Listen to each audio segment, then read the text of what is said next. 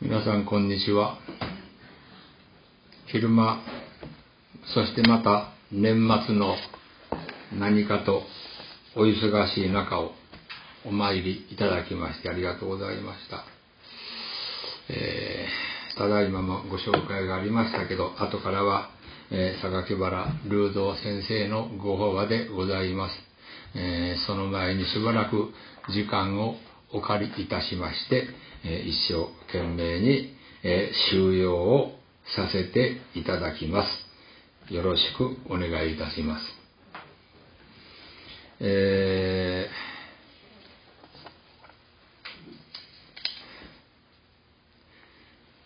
ー、年末になりまして、正月の準備を取り掛かっているわけでございます。短冊はもう、短冊はもう書き終わりましてね、えー、一生懸命に書くんですよ。一生懸命書くんです。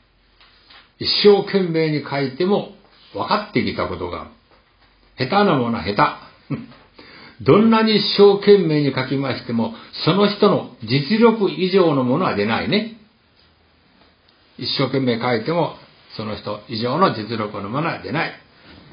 習字はもともと好きじゃないというよりも、習字は嫌いなん25歳でお寺さんになって、お寺さんは習字が上手にならねえかんぞと思って、習字の教室へ通いましたけど、3回行ってぼーった。こんなこと嫌だって。そういう風でございますから、習字は下手なんところが、ある時から始めたんです。ある時から始めた。いつから始めたかというと、誰だと言いませんけども、ある先生は、ここだけですけど、そう上手やね。私が見ても下手くそだな。私より下手だなと。大きい声じゃ言うて失礼ですけど、小さい声で聞こえんから、聞こえるだけの声で言いますけどね。そうなんですよ。私のがもうちょっと上手に書けそうだけど、私は下手だから書かない。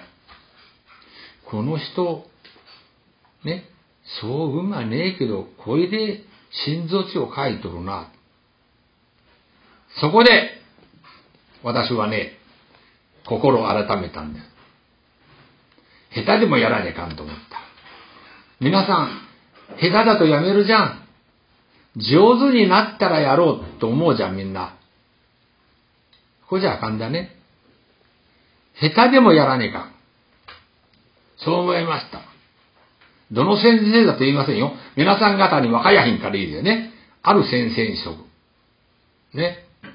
それで、下手でもやらねえか。やったもの勝ちっていうのがあるね。やらねえかんだ。そこから私も短冊を書くようにしました。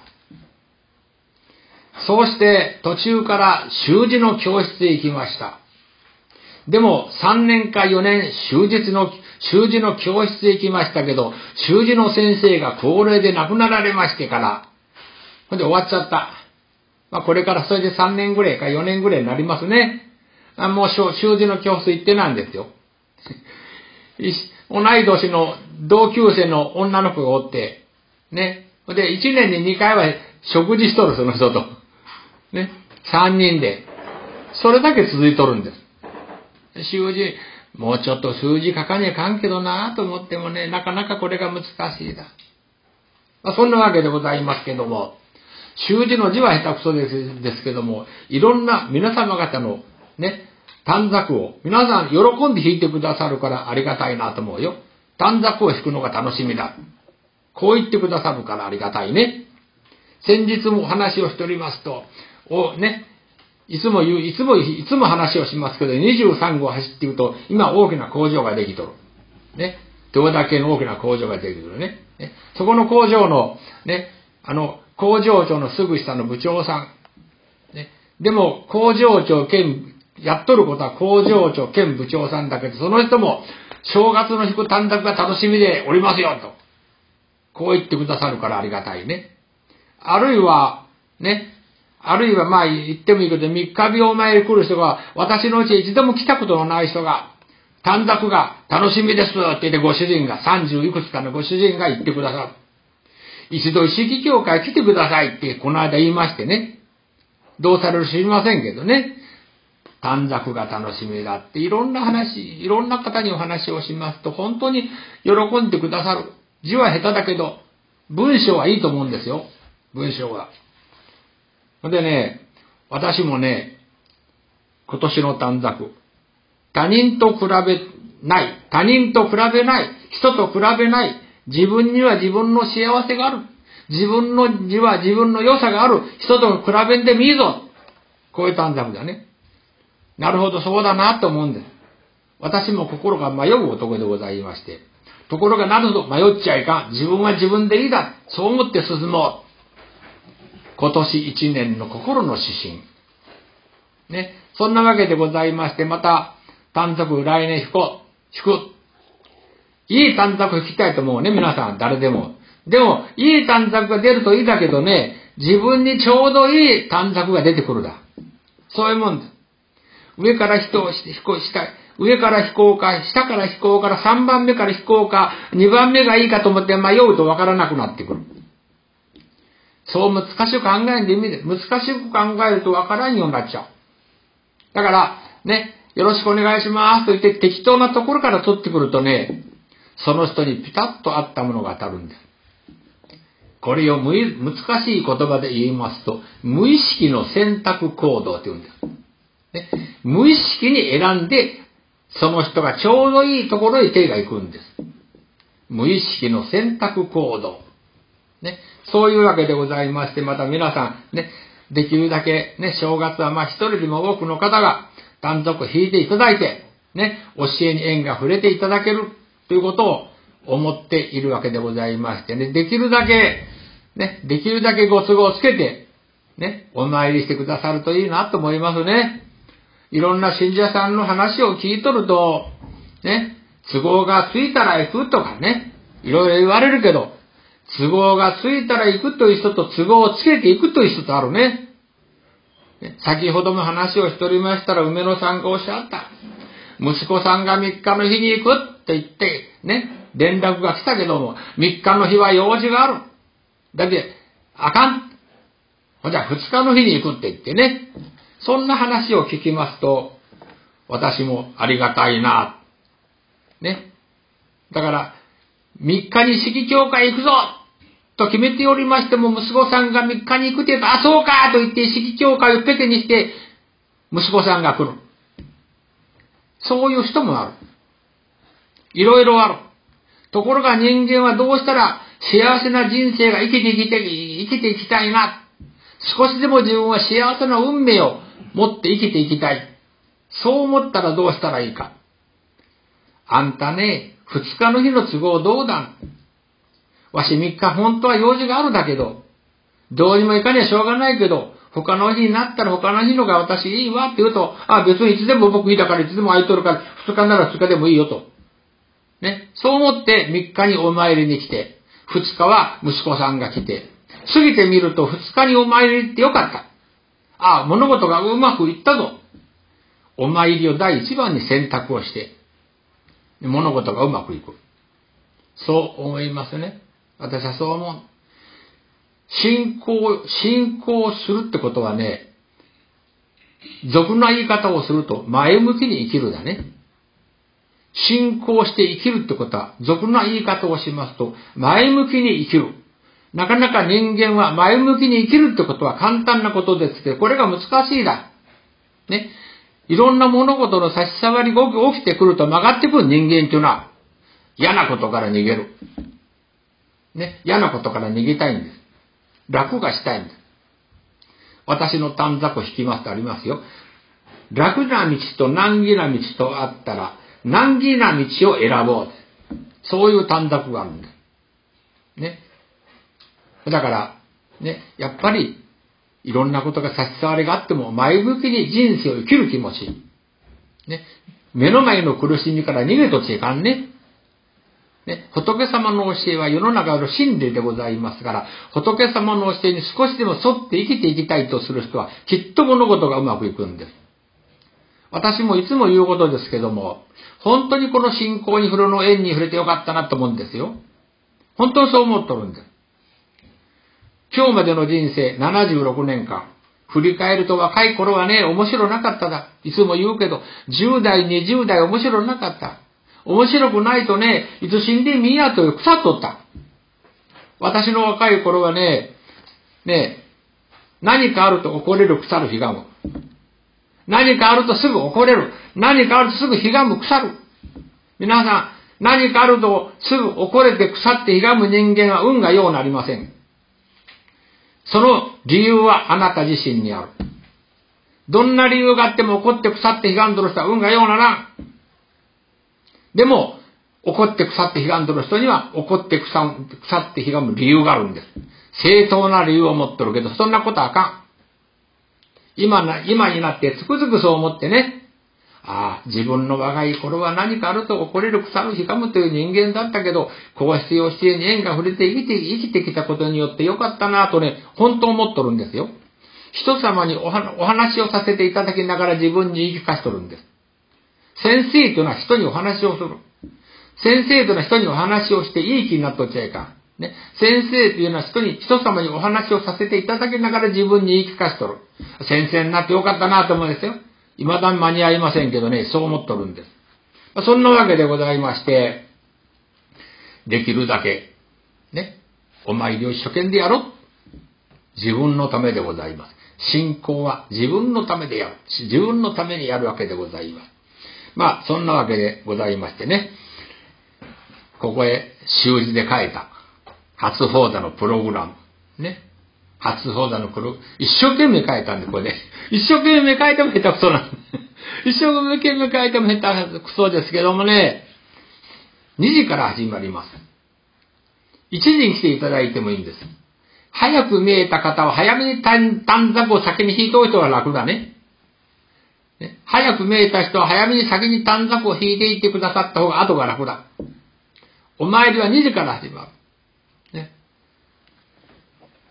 そ、まあ、そんなわけでございまして、えー、ね、一つ、一人花を添えた、体験発表。ね、体験発表は、三日日のみかん屋さん、川辺さんです。68歳。三日日の川辺さんっていうみかん屋さん体験発表していただく。ね、素直にスッと受けてくれた。4年ほど前ですか、コロナになって中止になったけどお参りが、4年か5年前の秋に、秋のここのお参りでね、旦那さんが体験発布やってくれたんだよ。旦那さんっていうのはね、ちょっとシャイなんです。ちょっと恥ずかしがり屋。私も恥ずかしがり屋なんですよ。私も恥ずかしがり屋だけど一生懸命やっとるんですけど。ね。あその4年前の時にね、うんと、ごし、奥、奥さんに体験発表やってもらいてえなと思ったんですよ。お参りにお邪魔して、旦那さんとご主人と二人並んどうだな。ね。家族もおるけど、旦那さんと奥さんと二人並んどうだけど、ご主人ちょっと恥ずかしがり屋だ。私がお邪魔してよろしくお願いしますと言って行った時と帰る時と頭下げるけど、あんまり私の顔見られんだと。ね？恥ずかしがり屋だもん。私もそうですけど。だから、だから、奥さんに体験発表やってもらおうかなと思ったんですよ。ところが、待てよと思った。奥さんに体験発表やってくださいって奥さんはスッと受けてくれる。待てよと思った。旦那さんゴールでな、旦那さんきっと断らうぞと思った。ね、僕そんな嫌ですって。ね、旦那さん断らるぞと。そう思っとったけども、物事の道理として、旦那さんを立てにいかんな、とそのうちにふっとそう思ってね、ご主人の方を向いて、ご主人、体験発表今年の秋のお参りにお願いできませんでしょうかって言ったらね、はいって湧いた。びっくりしちゃった。よかったなぁと思うね。あの時に奥さんの踏み行って奥さんがはいって言うとね、旦那さんひさむけちゃう。ね。よかったなぁと思うよ。ほいでやってもらったらね。そしたらあの、ね、あの、下向いて喋っとってね。ここだけだ。下向いて喋っとってみんなの踏みやへん。なんでみんなの方見られんか知らんけど、みんなの方見やん。下向いて喋っとって。でも、ね、家計さんがおっしゃった。喜んで喋ってみる。信仰のありがたさ。信仰に縁が触れてよかったなぁと思う。自分も嬉しいから発表したいと。こうなるだね。ああ、よかったなぁと思ってね。ほで写真も撮って写真もあげたんだけど、下向いてばっこるね、写真がね。どの写真も下向いとるだ。まあ、ほいでいいだよ。でも、やってくださってね、よかったなと思っとるんですけどね、そこのお宅へね、もう47年、47年、48年ずっとお邪魔しとる。ね、その頃には、代が一つ前の代のおじいさんとおばあさん死んじゃったけど、おじいさんとおばあさんがやっとって、ね、まだちょうどお邪魔した頃はね、まだ学生だった。このご主人は。このご主人学生だった。ね。それでお邪魔して、ね、次男は頭いいんで優秀なんですよ。次男は優秀で頭がいい。その頃方向会の本部でね、何年間寝寝泊まりしとった。なんで、なんでだかわからんけどね、ね、方向科の本部で寝、ね、寝泊まり、寝泊まり、次男はしとったね。ね今は東京でね、社長さんなんで。ほんでね、国土交通省へね、から声がかかる。次男はね、国土交通省から次男、次男は声がかかると、先生と言って講演していくんです。先生となって講演してかれる次男は優秀な方でございます。ね。ね長男はみかんをやっとるんです。お邪魔しとる。そこで、ね、えー、お邪魔して長いことお邪魔しておりますけどね、なかなか手広く大きくやっとる。最近お邪魔すると、息子さん夫婦もお参りに来る子供連れて、隣に住んどるからね、一つ屋敷で。息子さん夫婦も子供連れてね、40、40、40ぐらいのご夫婦ですけど、ね、息子さんもお参りに来ましてね、もう3代お参りが続いていく。孫さんが8人おる。子供が3人おるだね。子供ってのはその、今68のご夫婦。68のご夫婦の子供が3人おるけど、3人、ね、男、女、女、3人ともでね、私が名付け親。ね、どういうわけか私が名付け親。3人子供さんがおって、そこに子供がおるから、孫さんが8人おるんです。ありがたいことだなと思ってね。孫さんが8人おるというのはありがたいなと、そう思えてくるわけでございまして、人を使ってみかん屋さん、忙しい時になるとたくさんの人を使ってみかんのね、取り入れっていうのか、ね、切って収穫をされるですね。そうするともう今時、もう今時はね、トレーラーが来るそうですよ、トレーラーが。トレーラーでみかんを出荷するそうでございましてね、なかなかよく頑張ってみよう。今日まで振り返ると、ね、まあ人生今日まで振り返ると、このご夫婦は、ね、二つ大事なことが物事がうまくいった。息子さんは問題ないだけど、二人の娘さんがおる。二人の娘さんのうちの一人が、ね、一人が石垣島へ嫁に行った。たまたま、石石石垣島でスナックだか飲み屋さんで働いとったからそこへ来る男の人と良くなって、それで結婚されたんだ。一人子供ができて、ね、しばらくして一人子供ができたら、まあ嫌だっててね、もう嫌だって離婚するって言ってね、飛行機に乗って帰ってみえた。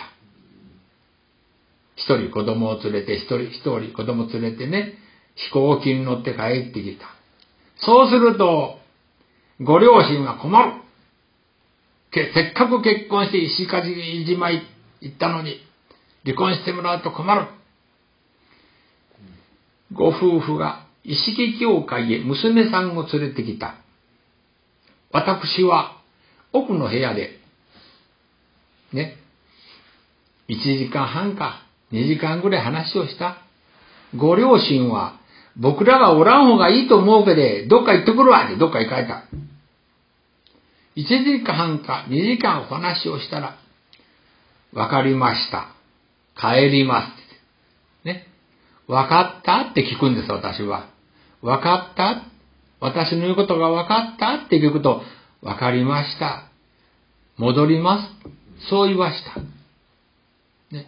そうしたらね、石垣島の方からね、親の方から、親から連絡があってうちを作るで、帰ってきてくれて、うまい具合になりましてね、そうして石垣島へ帰って行かれて、子供が三人生まれて、旦那さんはね、あの、僕は早いんけど船に乗ってね、石垣島行くとなんか海に潜るじゃん。ね。わ、若しくだ、大分だか、なんだ、知らん、わか、私わかりませんけど、海へ潜る仕事やったら船に乗ってね。ね、そういう風で人を連れてって海に潜る仕事やっとる。ほで、お父さんはなんか、なんかダンプカー持ってなんか、なんかやってるそうですよ。そんな風で、今になってみると、ね、あの時離婚しなくてよかったなぁと思って喜んでいてくださる。ね、そうすると、ね、私んとこ来ても別れるだと言って見えたけども、ね、元、元の鞘へ収まってうまくいって、今幸せやっとるもんね、いいですね。今幸せやっとるもん喜んでくださる。これが一つ。もう一つは、娘さん、今のは次女、次女ですね。長女の方はね、浜名湖のほとりに住んでみるんですよ。浜名湖の西側。浜名湖の西側で、目の前が浜名湖なんです。浜名湖の、浜名湖の水の、水がジャバジャバジャ、なんていうのかね、その音が聞こえてくる、目の前。で、そこで、二世帯住宅で住んでみえる。一度お邪魔したんで来てくれって言われるから。一度先祖のお気をあげてほしいって言われるからお邪魔したんで。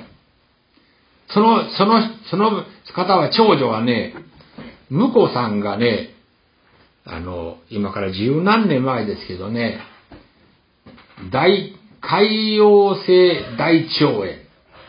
下痢になるんだね。海洋性大腸炎。下痢になるんです。この頃うちの主人が二月三月前からどうも医者行くと潰瘍性大腸炎の下痢。先生なんとかなりませんかと言って、娘さんがね、娘さんってのはね、この川辺さんの娘さんだね。ね。亭主を連れてここへ見えた。私はね、あの、お手のもんなんです。お手のもんなんです。ね。大丈夫だと思った。ね。医者と、医者と坊主とつっかい棒は遠いほどよく聞く。医者医者と坊主とつっかい棒は遠いほどよく聞くって言うんです。物事話をするときには身近な人とは難しいんですよ。自分と離れたところのあんまり関係ない人の方が物事の話がうまく進んでいくんです。ご主人を連れてお参りに見えた。いろいろ話をしまして、1時間半から2時間お話をしました。1回話しただけじゃわからん。4回か5回来てください。2月ぐらいかかるって言った。毎週混んでも1週間おきに1回ずつ来てくれて、2月ぐらいかかったら治ります。そう言ってお話をしまして、いろいろお話をしたんです。何を話したかというとね、つまりね、怒っちゃいかんって話なんです。ね。怒っとっても怒っとる人には言い分があって自分は正しいんだけど、どんな言い分があっても怒っとっちゃいかんって話をするんです。ね。分かってもらえましたか？あったらよく分かりましたって言う。よくわかったけど、うちに帰るとまたね、また時間が出よう人間っていうのはね。ね。そういうもんですね。ここでお話聞いとるとき、なるほど、そうだな。よし、わかったと思うだけど、うち行くと時間が出てくる。ね。お参りに見えた翌日の朝電話があった奥さんから、主人が、硬いものが出た。河合先生に電話しといてくれと言って今家を出てきました。仕事に行った。そうだろうと思うんです。ね。何か硬いものが出たか知らんけど、いつも柔らけえのが硬いのが出たって言われた。ありがたいね。そんなことこっちも分かっとる。ね。今日は、今日は硬いもんが出たぞと思って喜んどってもね、人間ってそうすぐ変わやひん。また、次の日は柔らかくなるだ。一回じゃダメ、一回じゃダメ。何回も何回も話聞いてもらわねえか。何回も何回も話を聞いていただいて、4回目か5回目ぐらい、ここへ来たらね、片道2時間。ね。4回、5回ぐらいお話を聞いていただいたら、治っちゃったんです。海洋性大腸炎の下痢が治っちゃったんですよ。よかったですね。この方も運が良かった。なぜかと言いますと、海洋性大腸炎がね、2年も3年も5年も続いとる人は治やひん。癖が出とるもん。癖になっちゃっとる人は治やひん。でもまだそういう、ね、そういう風になって、二月か三月でまだ間がなかったから、こういう人はね、反省すると心が改まるんです。まあ、治っちゃったんですね。ありがたいことでございましてね。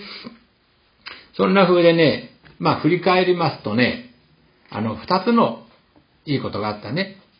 本当にご夫婦揃ってね、熱心にお参りしていてくださる。ね。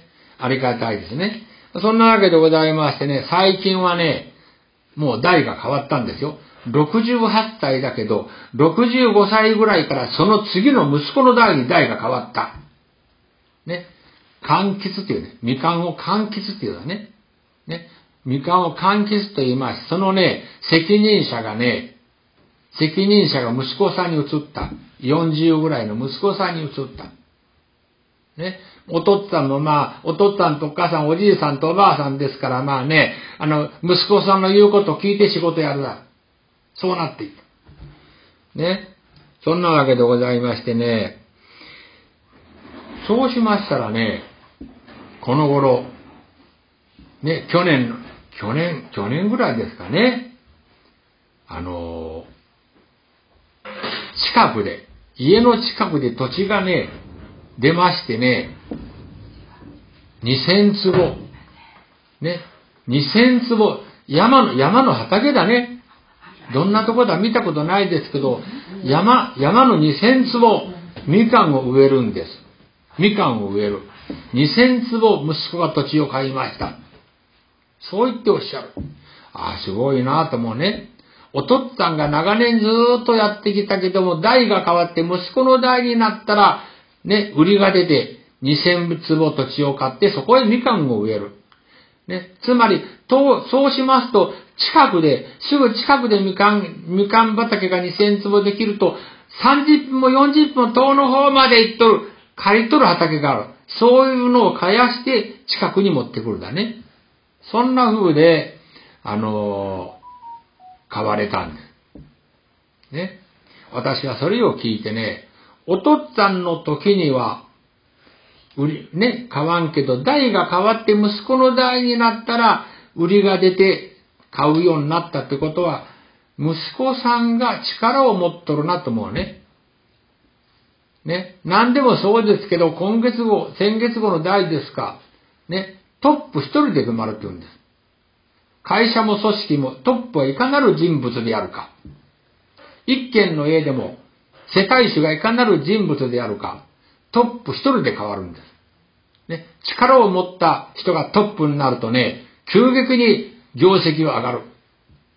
力のない人がトップになると、ね、急速に業績が下ってくるんです。運がいいとか運が悪いじゃない。トップがいかなる人物であるか。これ一つで決まってくるんです。だから、お父っつぁんから息子に、ね、40ぐらいの息子ですよ。息子に代が変わったら、1年か2年経たんうちに、ね、2000坪の土地が売りに出て買うことになった。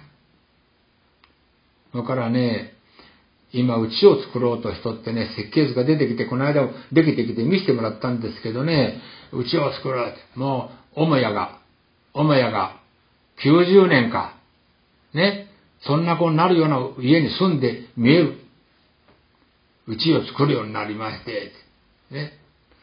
そうして、そうしますと、ね、お父さんもお母さんがおじいさんおばあさんだもんね。